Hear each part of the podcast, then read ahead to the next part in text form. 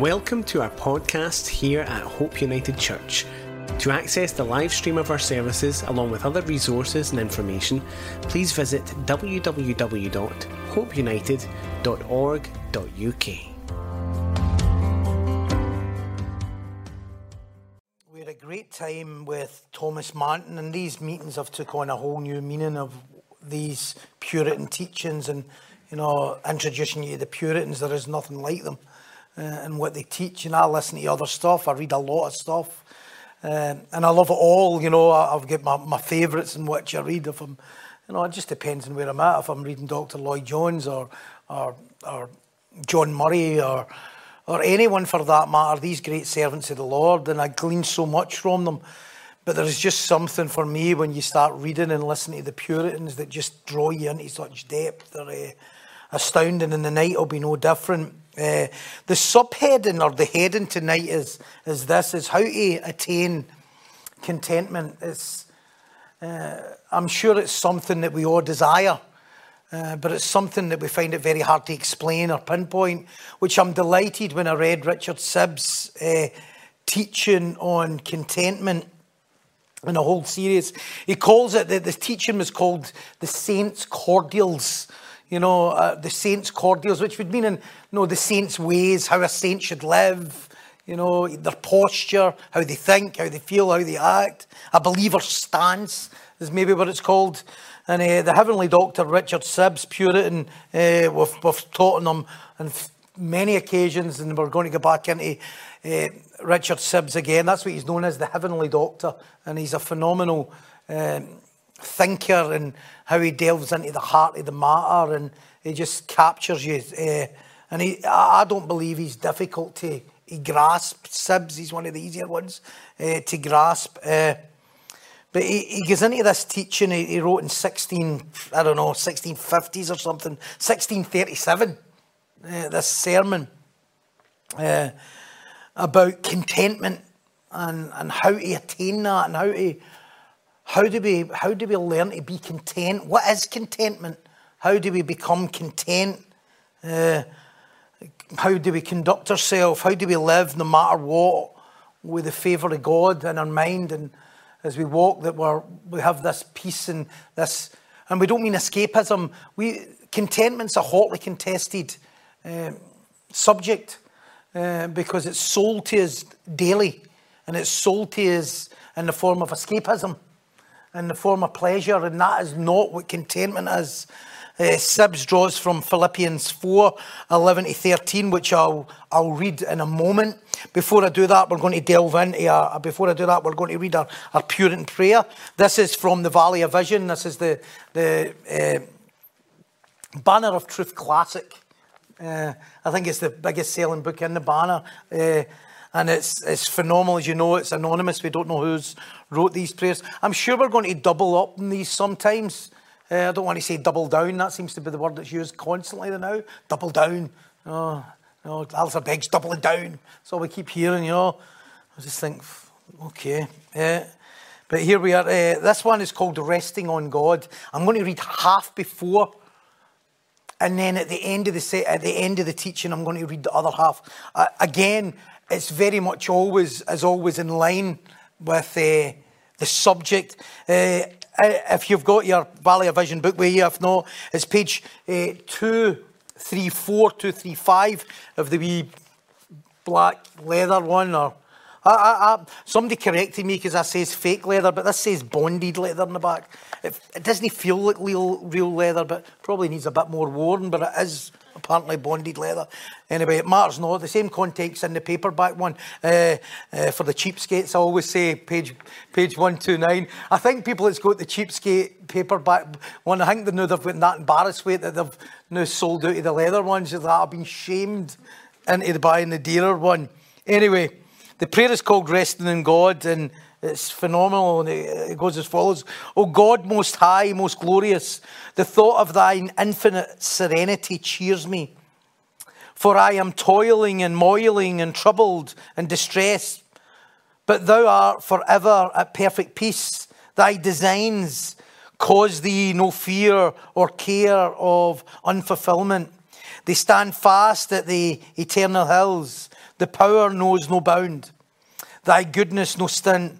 Thou bringest order out of my confusion, and my defeats are thy victories. The Lord God, omnipotent, reigneth. I come to thee as a sinner with cares and sorrows, to leave every concern entirely to thee, every sin calling for Christ's precious blood. Revive deep spirituality in my heart. And I'll read the second half uh, of that prayer at the end, and it's wonderful, just that part. Let me read Philippians 4 11 to 13, is where Sibbes draws from in these sermons in which he did. Not that I speak in regard to need, for I have learned, whatever state I am in, to be content. I know how to be abased and I know how to abound.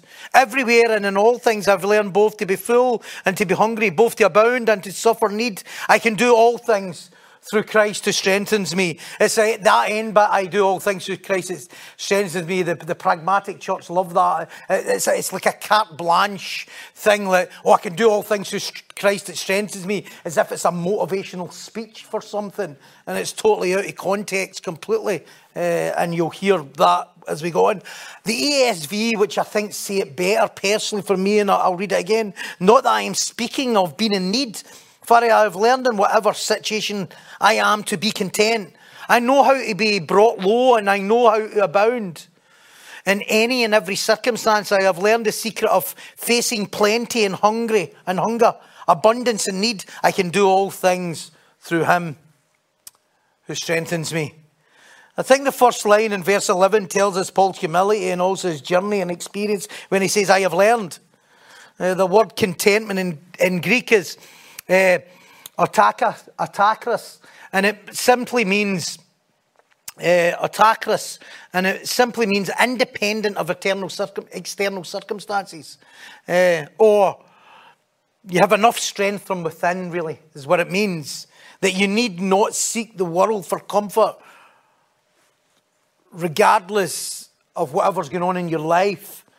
I'm sure we have all tasted, and if you're a believer, you have all, we have all tasted to a degree some form of contentment which you've never experienced before you knew Christ. It's, it's, and, and I love what Sib says, and I'm so glad he said it because, because he goes in and talks about the mystery of contentment, which I love because I can't explain it and I can't give it.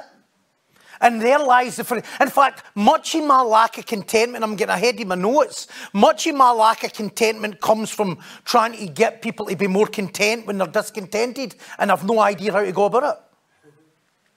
Because you try and give them, you try and go, oh, get over yourself. You know, and it's like, well, I can't. And it's that issue. And I'm sure we've all tasted it some contentment. And there's an amazing thing. I don't know if you've ever thought about it. And as I was studying Sibbes, I was just like, uh, or studying this thing, I was like, oh, it's an amazing subject. Because it's, it's something as a believer that we all experience. And it's, it's beyond anything that you've ever experienced. That contentment, that thing, that, that inner security that that you have from time to time. Some of some have it more, and I'll get into that. But and it and it's beyond anything, uh, beyond circumstances. It's just that you just intuitively know how to handle situations that used to baffle you. That's an Alcoholics Anonymous statement, and that's what it's like to be content. Uh, in a sense, is the mark of the sanctifying work of God in your life. Contentment is the marks and the measure and the, and the outworking of sanctification in your life. It's, it's contentment. This is going to seem like really contentment is a certainty. But maybe not this side of eternity, but it's a certainty. Uh, and, and slowly but surely, you'll have moments. Contentment is something that that we've all tasted, as I said. Uh, it's the marks of a sanctifying work of the Lord, to be content and satisfied, and to be in the same frame of mind No, before I get saved, I was looking for peace, but it wasn't peace I was looking for. It was, it was numbness from trouble. That's no contentment. Yeah. No, if I, I do anything, you hear people saying this all the time. What can I do for you? I would just do anything for a bit of peace. And it's, it's not really, that's not the same thing because that means forgetfulness. There's an element where you want to forget and shut off and get into la la land.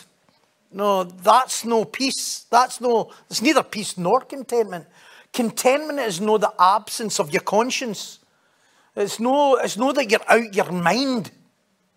It's that you're seriously switched on, but unmoved. It's an amazing place. I can honestly say myself in the journey with God and the last 20 odd years and pastoring for many years, uh, wrongly and rightly, uh, that slowly but surely, uh, and I've started to experience contentment in, in every area, in every circumstance, regardless. It's a pretty amazing thing to have. It's beyond anything that a human can give you. To be content, satisfied in the frame frame of mind, no matter what is going on in your life, or what you're experiencing, or what you're facing. Of course, it does seem some of us are slow learners. Or this contentment is not quite in every circumstance. It's uh, for some people, it's a slow process. It's a very slow process, contentment. Uh, learning to act like Christ and a saint, and I don't mean, oh, you're a saint. You, you understand what I mean? No, based on Sibbes's, the saint's cordial, the, the, to be like Christ, or as Christ like as you can be, no matter what's going on in your life. And uh, it's not something you can really define. And this is the thing. At the more I'm reading, I'm like, I can't define this. And then I'm reading, I'm, I'm, I'm, I'm reading Sibbes, and I'm going, good, because he's not defining it completely either.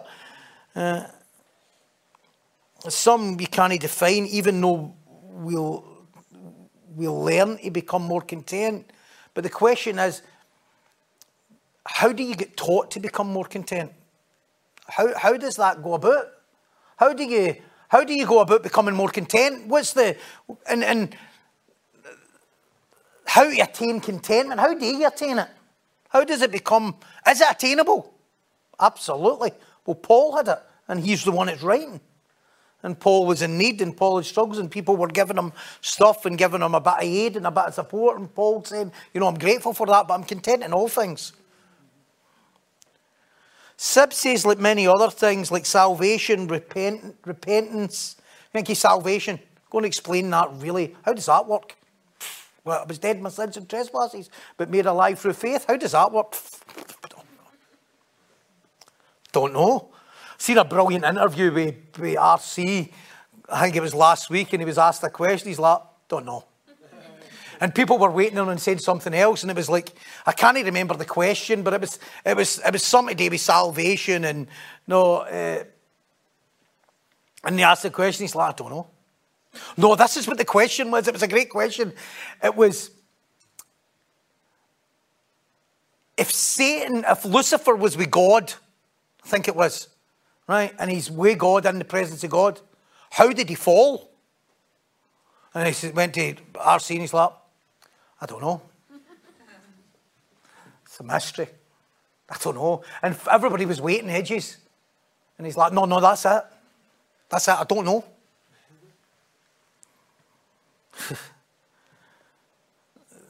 Contentment in all conditions. It's, it's, how do you define it? Salvation, go and explain that. Go and explain repentance. Go and explain that. Really, we can talk about the doctrine of repentance, the doctrine of salvation, but try, try and fathom that. And this is what Sib says. That contentment in all conditions, meaning to be content no matter what's going on in your life and to be like Christ no matter what's going on in your life. He says, in all conditions, it's a great mystery. So for you it's trying to teach people contentment, use it can of cope. You know, can he cope with people not being okay? Trying to teach contentment trying to, trying to, trying to drill it into people's heads about contentment. No, it's making you discontent. You're too busy trying to help people be more content and, and yourself. That's, it's a mystery. You cannot give it as a pastor for these years of trying to, trying to stop the grand old Duke of York Christian being less up and down, being less wavy, been less high and low, been changing the world one minute and devastated the next minute over the years trying to help that and counsel that. You think, it's a mystery. But we don't mean it's unattainable, nor it cannot be achieved, because Paul did. But when we mean mystery, we mean it's in the realms of the workings of Christ. Isn't it? So, I've no idea how to teach someone how to be content. I've learnt that. And as I study this, I don't know how. So here you go. I'm sorry. If you ask me how be, I don't know. I can't teach you. I cannot teach you how to be content. I can tell you what it doesn't look like and I can tell you what it looks like. But it's in the realms of the working of Christ in your life. It's, it's, it's, it's, in, it's in the providence of Christ in your life, working in your life, that brings it. It's not a man's wisdom that can bring it to your life. It doesn't operate that way. Paul never received it from man. It's, it was trials and affliction that brought it. And it's something that as we walk with God, we learn and it becomes part of who we are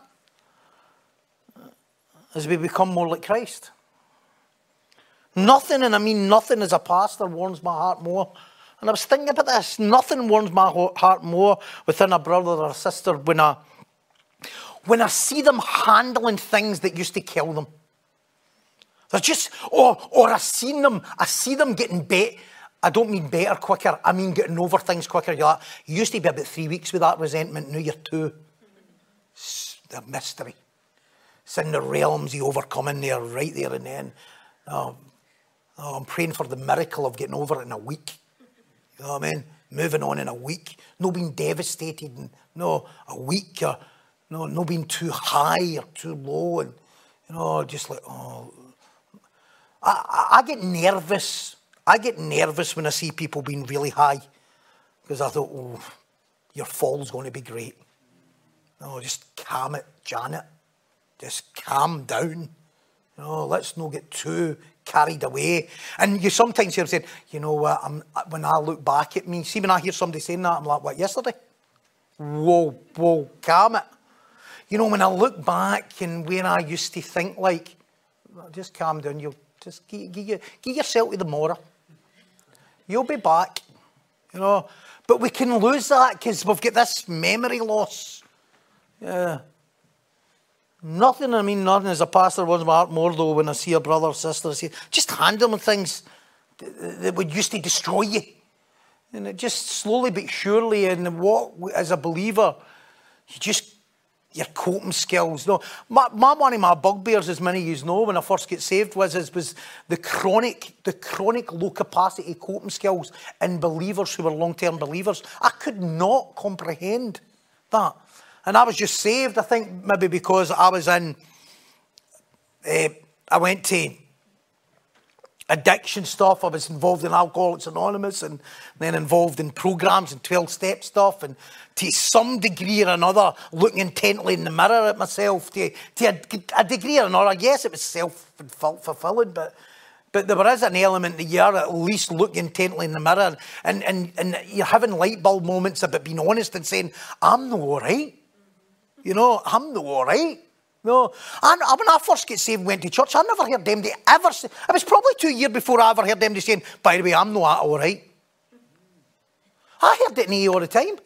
I used to hear it in AA all the time, and by the way, that didn't mean they were well, but they were at, at that point at a level. I remember there was this guy, he was a lawyer, and he, he, he, he, was a funny guy, and he used to tell, he would tell stories, and he wasn't right in the head a wee bit, know what I mean?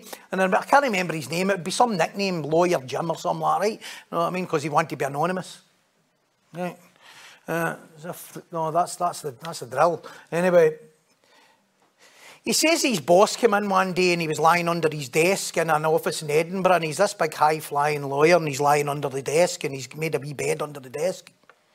He says because he went to get psychoanalytic and he, he was getting help and the boy says, see if you're not feeling great, just you go for a wee lie down, son. And he said his boss came in, he's in this big high flying lawyer's office and he came in and he's lying under the desk and he, his boss said to him, he says, excuse me, Jim, you all? He says, I'm, I'm just not quite right. No, oh, but there were a level of honesty about his madness. Do you know what I mean? And when I first get saved, I never heard any of that. Because there were a level of, they were just this, everybody was in perpetual being blind. No, at least the, the guy wasn't well, but at least he knew he wasn't well. You know, in a sense. And uh, contentment is this ability to cope but not just cope, to be unmoved and unshaken, to be the same. You know, we've all got people in our life. You might be that person. See, we say we've all got people in your life. You might be like, I, me, every time I look in the mirror. We've all got people in our life.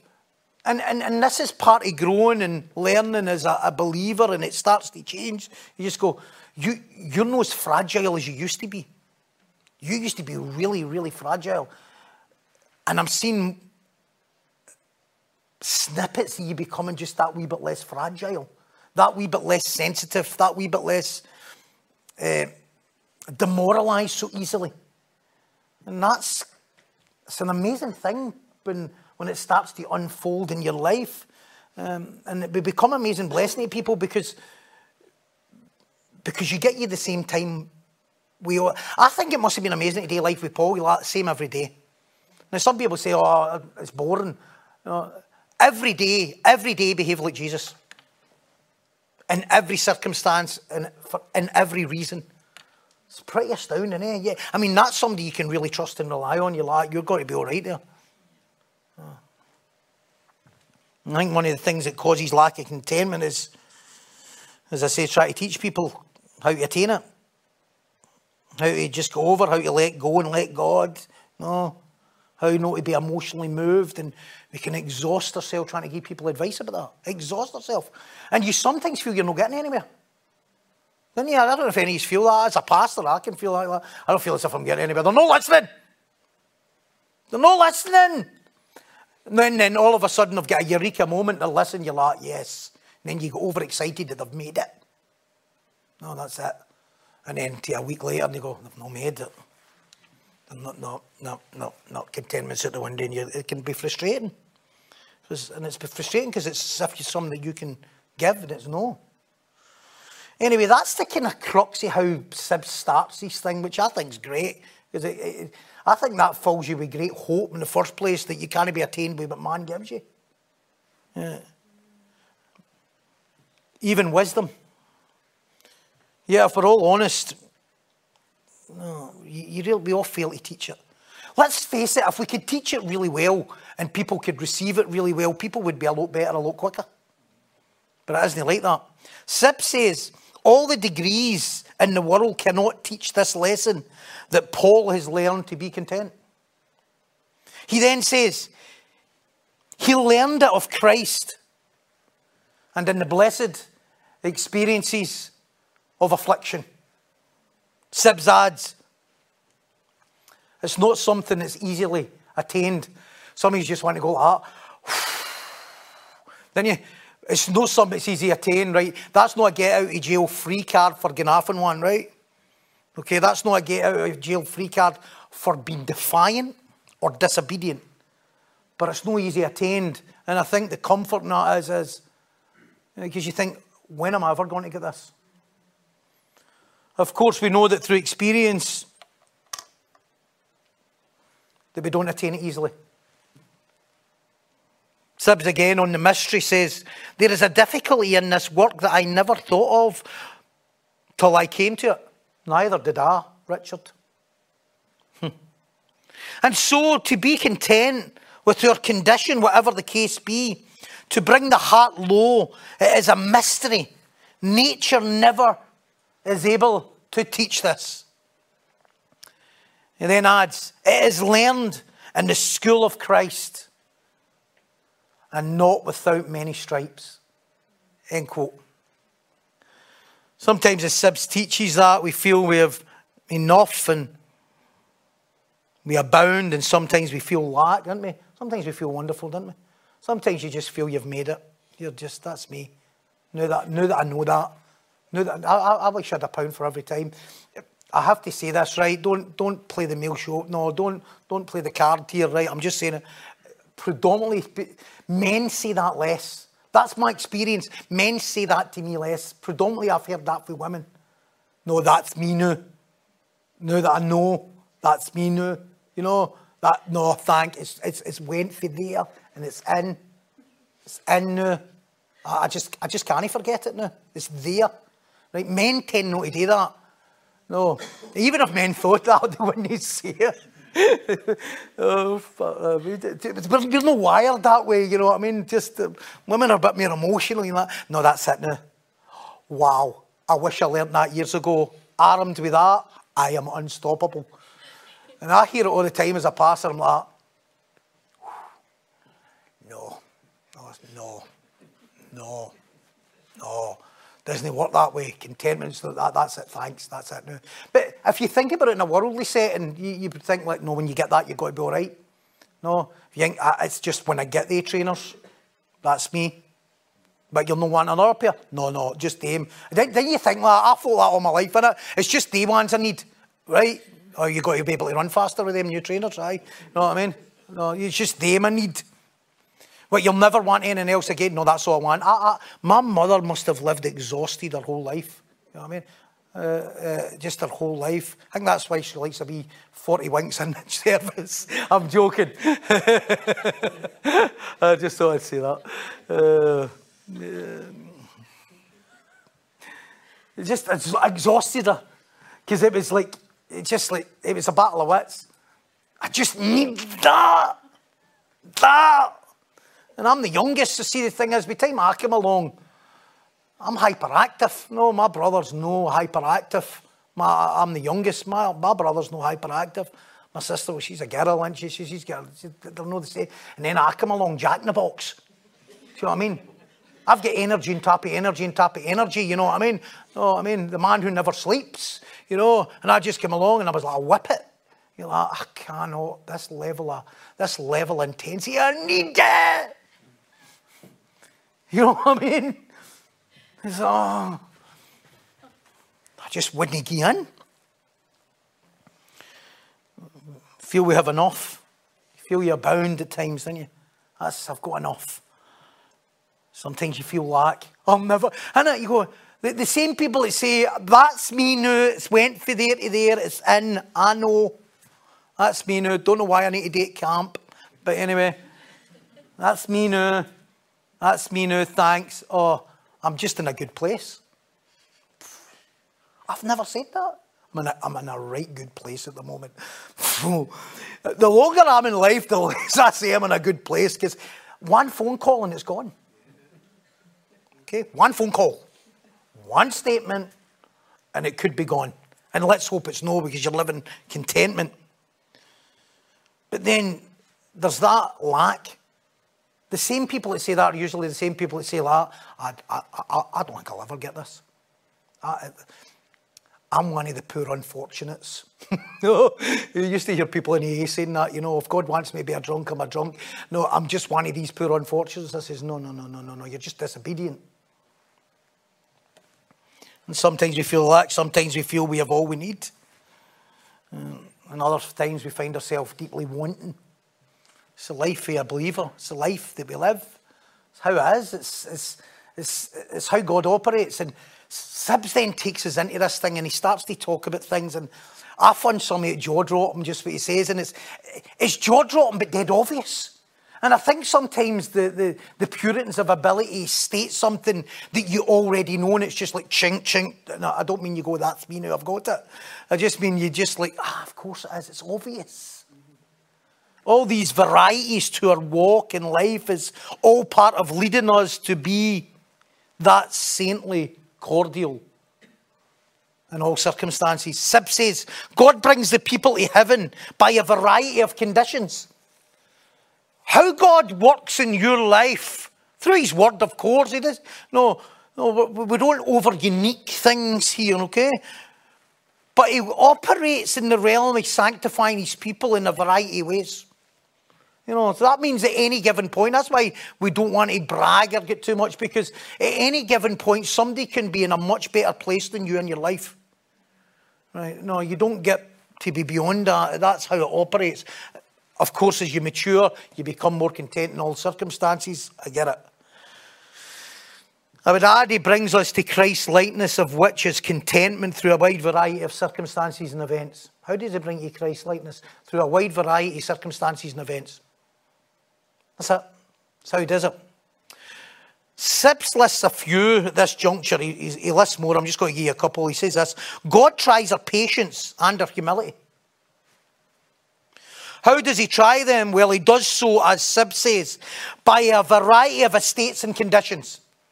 Okay, so he creates, there's a variety of things that happen in your life that lead you to be in a certain state of mind, a certain feeling, a certain emotion, wherever you're at. And all these things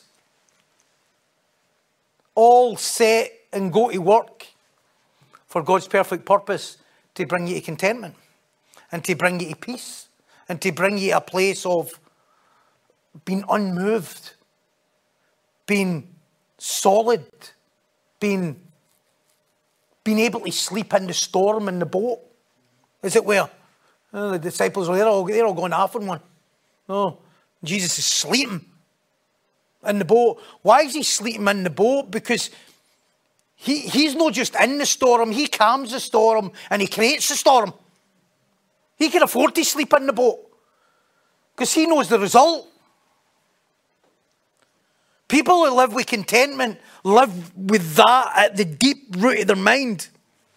And Sibbes goes into that. To truly become like Christ, we must understand Therefore, brothers and sisters, that God tries us in a variety of events and circumstances. If all was well, all the time. Do you know what happens when all is well? Well, never mind all is well all the time. What happens when all is well for a couple of weeks? You don't become content. Do you know what you become? Complacent. No content, complacent. You know David's greatest trial and therefore greatest fall and greatest failing was after he slayed the giant. It was after his win. It was after he slayed Goliath and he decided to take a wee bit more time off. And the day when kings go to battle, David arose in the afternoon. I'm having a lie in. No, but you're a king, you're meant to go up. Ah, but I've had a win recently. I'm all right now. I don't. I'm in. I'm in the mode of winning. I'm okay. If all is well all the time, we wouldn't be content. We would be complacent. Complacency is a product of a lack of variety. Complacency is a product. Uh, variety is good. Variety in your life is good. Keeps you trusting God and focusing God. Less variety, you just get lazy.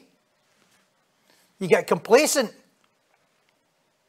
And then when you start to get complacent, you stop trusting God, you become self reliant, you become self reliant, and slowly but surely the lack of contentment starts to creep back in again.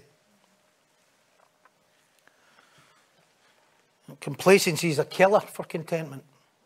It's the opposite. Because when things go wrong, what happens with complacency is you end up having no strength to deal with anything. Resting in your laurels, as it were, as we go back to 1 Corinthians. God doesn't change, however, in our circumstances, and this is where Sibbes goes. And this is where Paul, this is where you see Apostle Paul really lives for. He lives knowing that even though everything's changing around about him, God's sleeping in the storm. He's the same. And if God's the same in the storm, and He's the same in your peace, and He's the same in the war, and He's the same in the trial, and He's the same in the He's the same in the win, and He's the same in the lose. If God's the same, He's unchanging, the same today, tomorrow, and forever. Then if God's the same today, tomorrow, and forever, then He's the same God that's healed you and restored you and set you free in whatever situation you're in, and Paul can live for that mind. God doesn't change in our circumstances. Incidentally, I was thinking of teaching on Job and sermons on Job from uh, uh, John Calvin. John Calvin's sermon on Job, if you've never read any of them, they are astounding. But one of the, and, and at the start, he, can, he, he, Calvin talks about what, the whole premise of the teaching in Job. Yeah, and there's loads of things because Job was no part of the, the Abrahamic covenant, kind of Abrahamic thing. So he's coming from somewhere outside. Some people think that Anyway, I don't want to get into. No, that don't don't ask me, right? Right. The, the Job became for a different tribe in a different part, and he was just maybe teaching some of the, the, the Jews that listen, like God's God's God there and there and there and there, and he works in that life and that life, and he's no part of that. Anyway, some people think that, regardless of that, it really doesn't. It's irrelevant at the moment. But what you see in Job's friends, who were a real enemy, is that Job's friends made God different when they were going through different things. No. They made God different when they were going through different things. And one of the parts of lack of contentment is, is that you have a different perspective for God during different circumstances when God's no changing regardless of what's going on.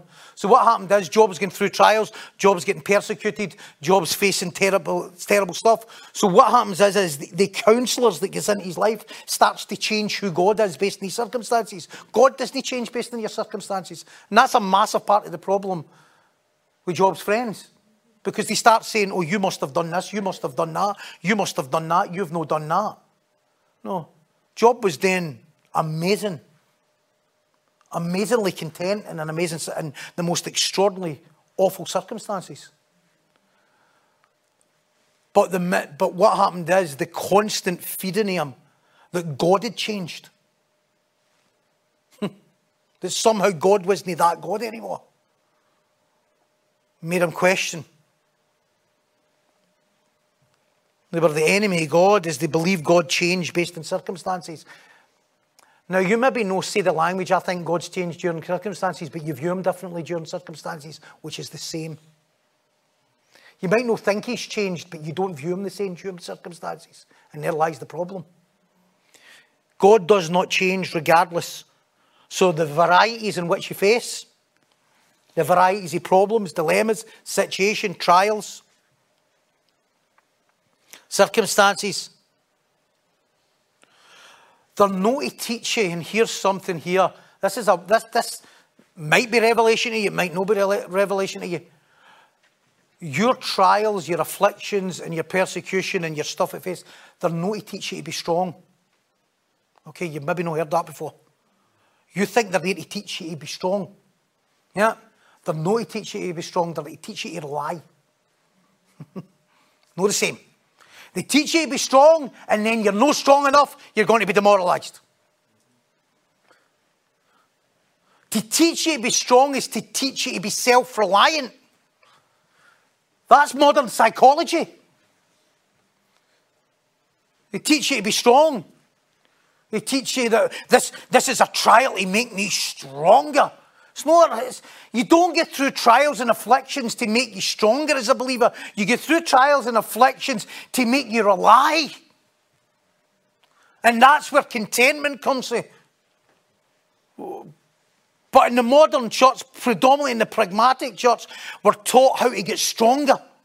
You read self help books, it's how to get stronger. Learn from your mistakes and be stronger. Learn how to fail, then you become strong. Everyone's about becoming stronger. Go from good to great. It's one of the classic psychology books, Jim Collins. Uh,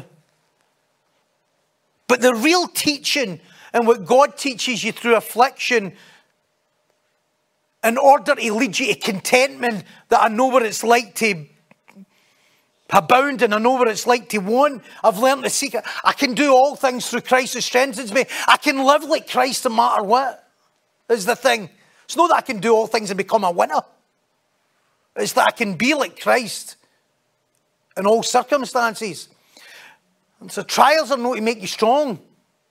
You've probably been taught that and you've probably heard that and it's drummed into us. But the real teaching, the real teaching, the real, the real art, as, as, as Sibbes calls it, the art of contentment. The real art of contentment and what we need to grasp is, and what Sibbes is teaching us, in it, God's no changed. You see how that's completely different? It's that God's no changed. God does not change. And therefore, you can rest in Him completely. As much as you can trust Him as He did when He saved you when you were dead in your sins and trespasses. God so loved the world that He sent His only begotten Son. Whoever believes in Him will not perish but have eternal life. You have been chosen if you are indeed saved. You have been chosen. God sent His only begotten Son who suffered great affliction and great pain and great persecution so that you could be reconciled back to God. And He's the same God all the time. Why would you be in affliction then and it no be for your good? And why would you need to rest in your own strength when all you need to rest in is that same God? And that's what Sibbes is drilling into. Hebrews 13, 8 and 9. This is for the ESV. Jesus Christ is the same yesterday, today, and forever. Do not be led away. Which hear this? I love this in Hebrews. The writer of Hebrews says, Do not be led away by diverse strange teachings. Surely that's what happens. When we lose track of Jesus is the same today, tomorrow, and forever, when we lose track of who he is in our circumstances and situation, we get we have diversity in what, how we think. And you end up having conversation with people like, that's not even Christ-like teaching you're talking about. That's not even biblical what you're saying. But it's how I feel. Well, that's irrelevant. You never wrote Paul a letter and say, Paul, you'll never reopen an epistle to Paul and go like that. I, Paul, how I feel. Hi. Hi, Paul, bond servant of Christ. Let you know I'm scunner. Just at the moment. Just to let you know, a bit peeved, a bit scunner. Don't worry. And then as he writes through, you can see it takes him a, a couple of days to write the letter. He's a good day. I, Paul, chapter 2. I, Paul, born servant of the Lord. Wonderful. So unbalanced, isn't it? Imagine writing that. You don't hear that. You know, it's just consistent. Do not be led away by diverse and strange teaching. And which hear this, we get led away with it. But then the writer Hebrews says this For it is good for the heart to be strengthened by grace, not by foods. Okay? Which have not benefited them who are devoted to it. Meaning, why would we use a means to get better based on the means that folk have used that's no getting any better? You say, like, has it helped you? No, try this, but. And sometimes that food we return to you go, you, you've ate that before and it's no worked. How did it, how did it go before? I don't know. I don't know, I don't know. But, but, I'm, but I'm going to add a wee bit spice to it this time. I'll add a wee bit spice to it and it maybe work. No, no, no, same. What do we do when we're not settled? What do you do when you're not settled? You look to things that don't work. You ever noticed that? Got to keep looking to. I look to things that don't work. It's not worked before. No. This is this is this is lack of contentment for you. It's not worked before, and it won't work again. But we don't half at times give it another good go, didn't we? Because we nuance it. Talked about that. You nuance it. You turn it into something else. It's not worked before, it won't work now. Yet at times we exhaust ourselves, and it always leads to a deeper lack of contentment, doesn't it? Oh, you're just you're, you're not becoming more contented, you're becoming more demented. In the work, it's in the working to trying to get to a place of peace that causes a problem. You're trying to feed yourself. And I love the, the way, I, I love how Paul lived it. You're like, he just, it wasn't he was feeding himself to become strong. He just rested in the unchanging God. He's the same today, tomorrow, forever. And God, I move and live and have my being.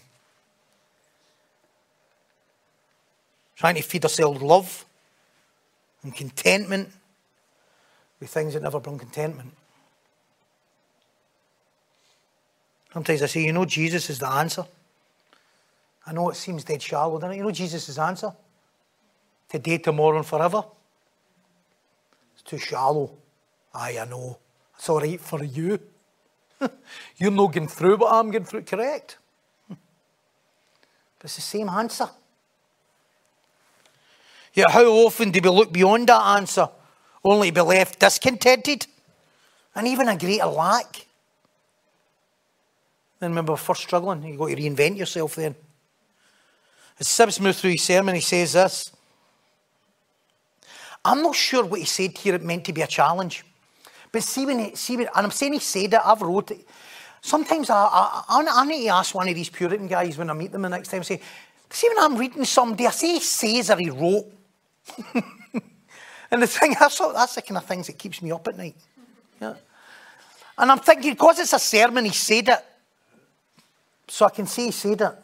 But if it's no for a sermon, I need to say he wrote it. I know. Try and get in my head for a minute. Yeah, so, but when he said this, or wrote this, whatever way you want to take it, when I read this, I don't think he, and I know as he goes through it, this was not meant as a challenge nor a rebuke. But some of you might hear it this way, and I think if you do, it's a good thing. This is what Sibbes wrote. God's children, God's children know how to carry themselves. End quote. Don't you? Do you find do you find that a mild rebuke? That a mild rebuke? Don't tell me you don't know. well, I can't help it. Don't tell me you can't help it. Don't tell me you don't know. And it's also an amazing blessing that we do know. Isn't it? It's an amazing thing. I know what the right thing to do is. Hands up if you're a believer in here, you know what the right thing to do is. Okay, that's not the battle, isn't it? No. The battle is why you don't do it. That's where the lack of contentment comes in. God's children know how. Hey, young adolescents in this church here who are no saved, but in a, in a, in a family of saved folk. Well, they would be if they're here, predominantly. Even you know how to do the right thing. You just want to know it. Correct? I don't know why my eyes are peeled in about this direction or here. I have no idea. Yeah? You should be over there. And I don't need to draw my eyes back this way again. Or here.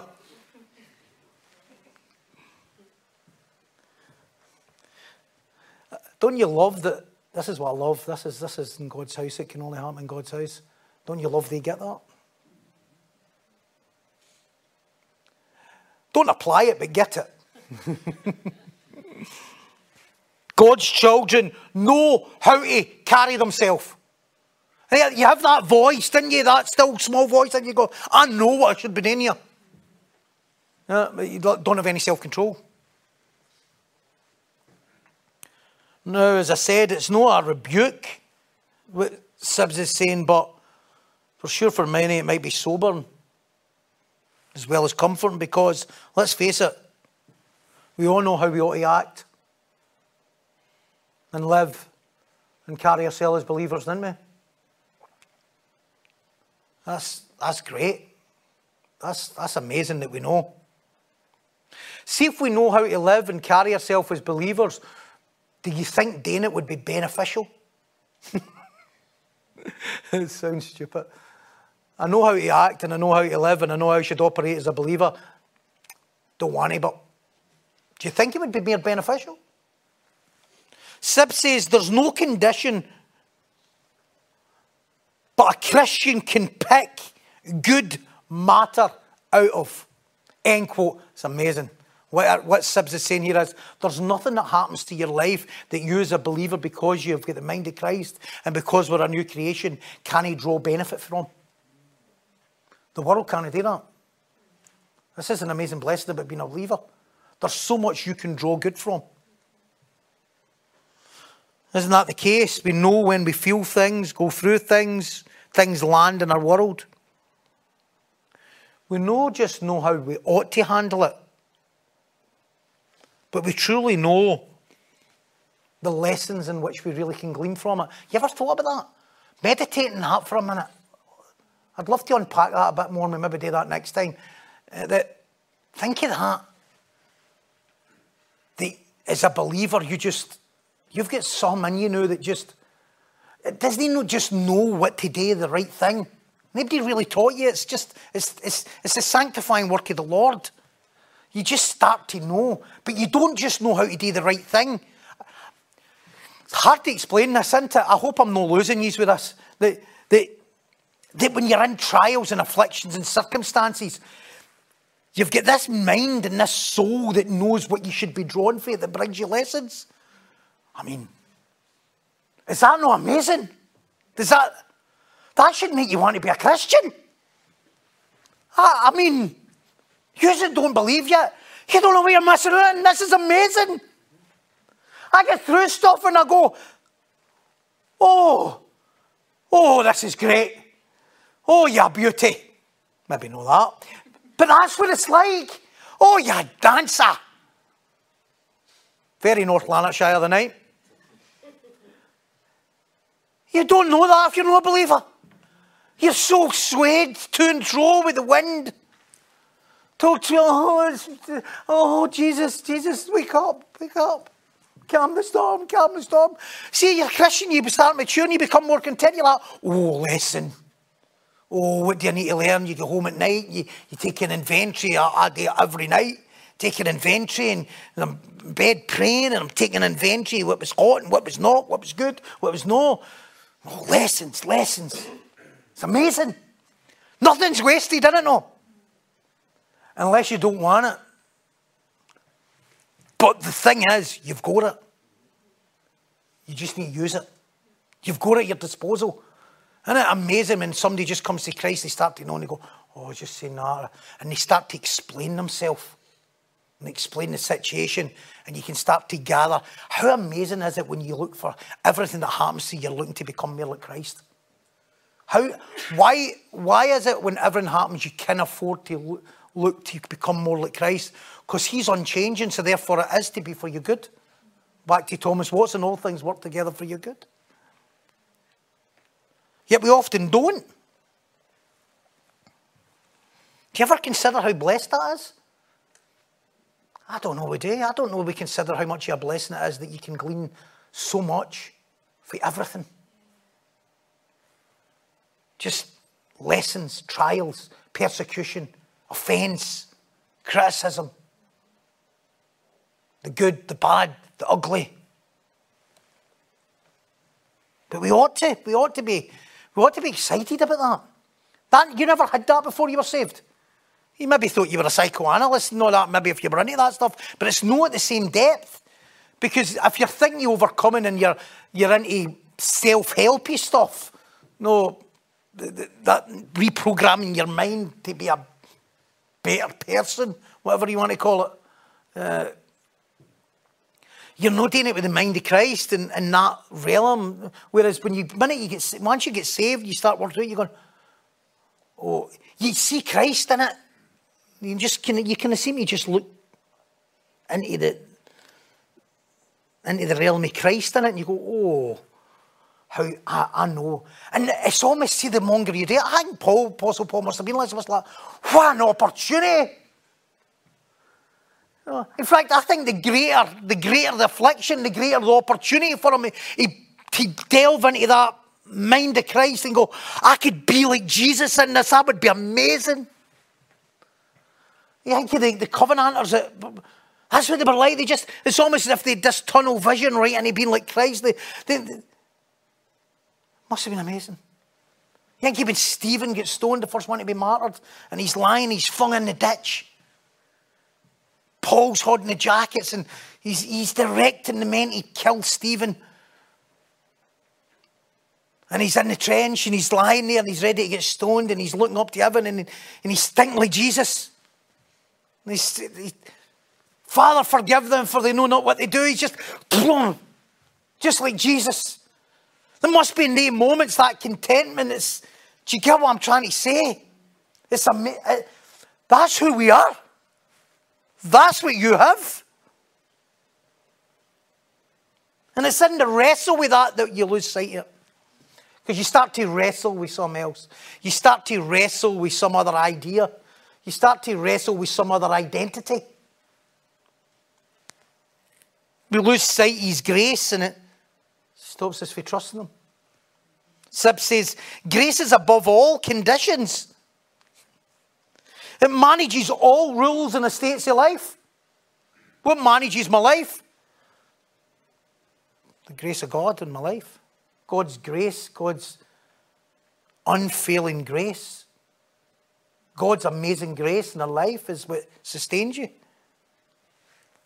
Yet we don't learn it easily, Sibbes says.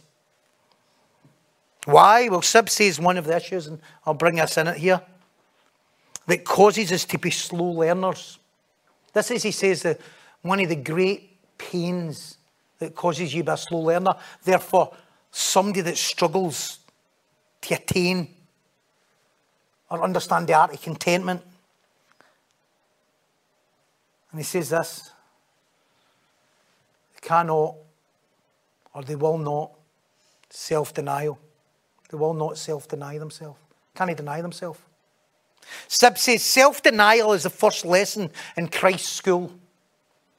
He adds, He that has learned self denial, he has come a great way to learn contentment in any condition. End quote. Self denial. Maybe you can say get over yourself, but it's self denial. It's deeper than that. Suppose then we could conclude that a lack of self denial is for sure a root, if no the root, is a root of having no contentment in your life. What happened when you lost your contentment? What caused it? You could not deny yourself, could you not? You couldn't deny yourself. You were wanting, you wanted something, you had to get it. And then you've no contentment. Even unbelievers have that. Why are you so discontented? You always got ants in your pants? Why can't you just settle? Why can't you just be?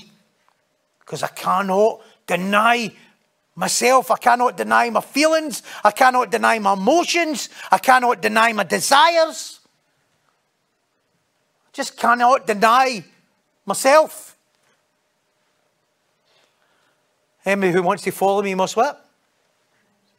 And your what? And then what? Take up your cross and follow me daily. That's what contentment is. Your life's no your own. It was what? bought a price. It's, it's, it's not complicated. Suppose then we could conclude, as I said, that lack of self denial is the root of having, or one of the main roots of having no contentment. Because and contentment is no doing stuff in your own strength, brothers and sisters, as I conclude. Contentment is doing nothing in your own strength. Nothing. When I was weak, I was strong. Do you know what I love? Do you know the best thing to defend Scripture with? Scripture. I was with people last night, or in a chat last night, and I was telling them about a message I heard years ago when the person was flinging a ball and you didn't catch it. Thought, wonderful, wonder, wonderful illustration, but it would have been much more powerful if they used Scripture. I mean, use Scripture. and use Scripture to defend Scripture and he back Scripture and he give it weight. We need not do anything in our own strength. As Sibbes says, God, wait hear this. God in Christ has become a father to us. Okay, yeah, I, I don't want to get into deep there as you hear the word father and got, we can have a warped sense because some of us have had bad experience of a father. But it's not the same, father. It's a loving father, it's a faithful father, it's one who'll never leave you nor what? Forsake you. God is in Christ has become a father to us and carries a fatherly mind to us, a heavenly fatherly mind to us. It's the only mind he's got in you. It's no fell out with you. Okay? Just in case God's not happy with me, the new. Okay?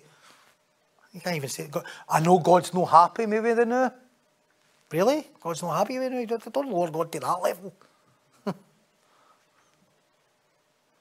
He adds and reminds us, in whatever condition, in whatever condition you are in, he is a father still and intends us well. End quote. Is that not amazing? Think of that for a minute. Why would God send his only begotten Son to suffer so much, die for our behalf, no sustain us in all things? I mean, there's nothing greater than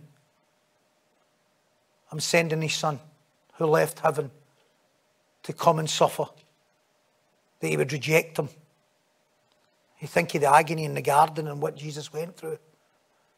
Never mind on the cross and the seven last things he said. Yet Jesus, like God, allowed his son to do that. Is that not the same God that would sustain us? No.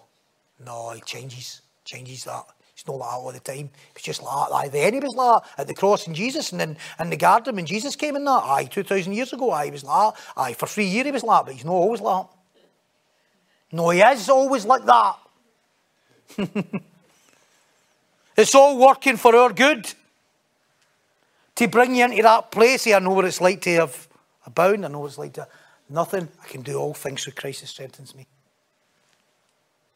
Let me ring in this and we will follow it next time. This deep knowing from Paul is what allowed him to carry himself and be content in all things. It was that knowing. It wasn't in his own strength. It wasn't what he done. It wasn't what he achieved. It wasn't. It was in. It was in. He rested in God and everything. Just like when Job was at his best, that's what he done. When Job struggled is when he listened to other people. Those all things are affliction. Okay? An affliction. I can be like Christ in all things affliction. Because that's the key in it. It's not like being like Christ when you're having a storm. No, it's much easier. Even though you're not really like Christ, but why? Because Sibbes says, this is amazing. And this concludes this part because he's got a stronger, and more able spirit than you. And greater is who? He that lives in you, he lives in the world. His spirit's stronger than your spirit. So therefore, that's who you're drawn on. You're not living for yourself. It's not our own strength. It's not your own strength that makes you be able to endure. I'm just too weak. Yes, correct. I just, I, I just don't think I'm going to be able to do this. No, no, you would if you self-denied a wee bit more. It's drawn solely from the one who never changes, who is over all and I know. Our ability is not our ability. It's that He's able. What makes us able is not our spirit, but His spirit working in us and living in us and through us. Sibbes says, and I close with this the Spirit, and this is my last statement, and I'll read the prayer. The Spirit of God is strongest of spirits indeed. What's the strongest spirit that could lead your life? Spirit of God. The Spirit of God is the strongest of spirits. Indeed, the strength of the spirits. It's the strength of the strength of the strength. It makes a Christian who dwells in him the most ablest of men. End quote. Is that not wonderful? I just think sometimes on a Tuesday night you just want to be encouraged. And I just think it's very encouraging here. Like, I think we don't realise what we've got and who we've got and who we can trust on and no relying on your own strength and your own means, and your own mind, your own ideas. I say this and because it's a Tuesday night, it's a can be a bit more pastoral. And I say this to my brothers and sisters and them younger in your faith. There's no day goes by where we don't see your faith strengthening and you becoming stronger for the least to the strongest. Just getting that wee bit better at dealing with stuff. Just that wee get better at handling stuff. And we get into seasons where it's no, of course we do. And it's in these seasons that is the testing times for you to be strengthened in your faith to move on to the next thing. And eventually you live a balanced life, as balanced as you can. Because you're not living for you. What an amazing thing to live when you go, it's not even me. There's nothing in me good except what? Except which is in Christ. Let me read the prayer and then we'll wrap up. This is the second part of it, and this is even better than the first part. And this, this just sums up this whole thing here. Let me live near to the great shepherd, hear his voice, know his tones, follow its calls, keep me from deception by causing me to abide in the truth, from harm by helping me to walk in the power of the Spirit. Give me intenser faith and internal verities burning into me by experience the things I know. Let me never be ashamed of the truth of the gospel, that I may bear its reproach, vindicate it, see Jesus as its essence, knowing it the power of the Spirit. Lord, help me, for I am often lukewarm and chill. Unbelief mars my confidence. Sin makes me forget thee. Let the weeds that grow in my soul be cut at their roots. Grant me to know that I truly live only when I live to thee. That all else is trifling. The presence alone can make me holy, devout, strong, and happy. Abide in me, gracious and precious God. Amen. Thank you for joining us for our podcast here at Hope United Church. If you'd like to get in touch or for any more information, please visit www.hopeunited.org.uk.